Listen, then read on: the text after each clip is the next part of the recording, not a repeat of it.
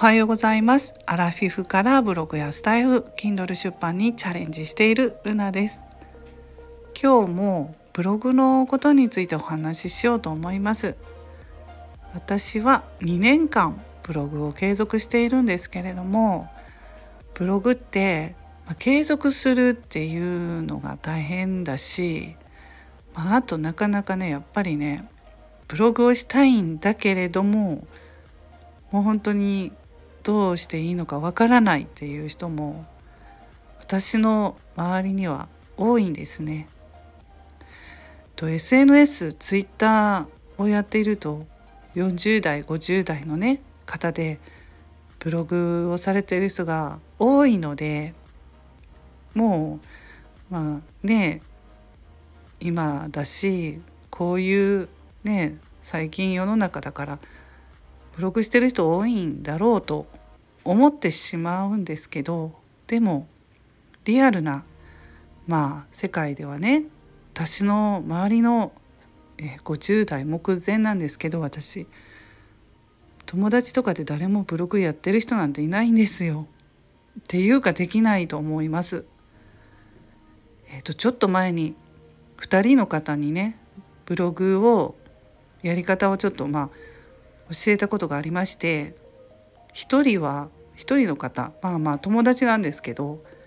無料ブログの方がいいかなってことでね最初は。でその人はもうブログをやりたいのでって収益化ちょっとでもお小遣いが欲しいのでっていうふうに、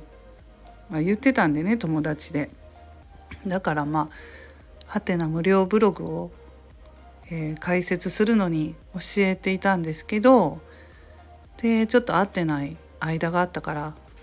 あ、久しぶりに会ってブログ順調にできてる？みたいに聞いたらですね ああみたいな。3日ぐらいで終わってもうやめましたみたいな感じで やめたのよって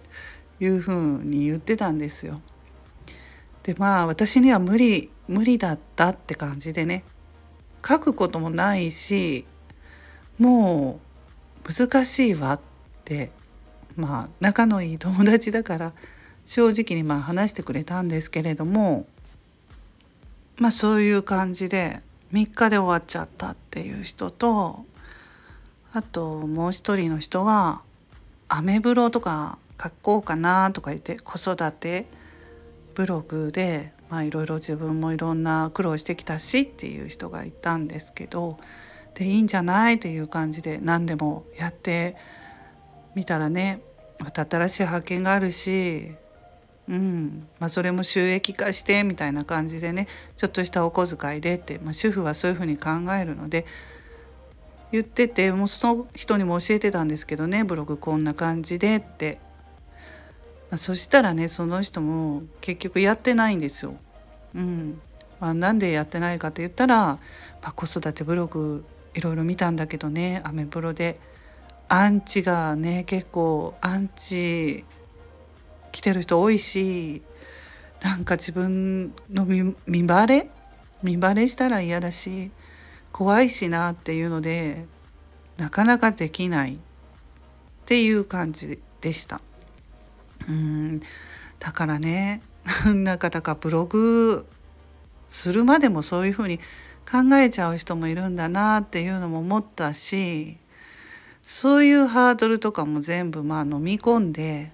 ブログをしてる人ってねそういうのも考えながらでもやってみようと思ってやってるってことって本当にすごいことなんだなっていうのをね、まあ、そういう周りの人ができてないっていうことを知って思いましたし1ヶ月でも、まあ、毎日記事を書いたりできたってらすごいことなんじゃないかなと思ったんですね。結構そのウェブ上ではね、うん、みんなできてる感じですよね。結構やっぱりできてる人しかこう目にね映らないというかもちろんまあできてる人が上がってくるのでねブログとかができたりとか収益化できてる人の話ばっかりが入ってくるので